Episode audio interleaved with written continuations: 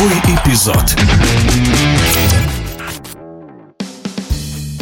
В российской футбольной премьер-лиге в этом сезоне один из основных вопросов – кто сможет составить конкуренцию «Зениту». И в первых турах очень приятное впечатление оставляют ЦСКА и «Спартак». В межсезонье у этих команд сменились главные тренеры. Красно-синих возглавил Владимир Федотов, красно-белых – Гильермо Абаскаль. После четырех туров оба клуба находятся в лидерах высшего дивизиона. И вот что сказал об игре ЦСКА «Факел» в прошлом известный нападающий московского «Торпеда», один из ведущих футбольных арбитров Советского Союза Юрий Савченко. Игра ЦСКА, конечно, произвела хорошее впечатление, но второй половине матча имели преимущество и точно решили исход игры. Имели все шансы продемонстрировать свое мастерство поединке против Урала «Спартак» владел территориальным преимуществом на протяжении всей встречи. Это лишний раз доказывает, московская команда хорошо подготовилась к сезону под руководством нового наставника, считает Юрий Савченко. «Спартак» имел явное преимущество и владел именно игровым потенциалом. Было ясно, что голы будут, что как раз произошло в первом тайме.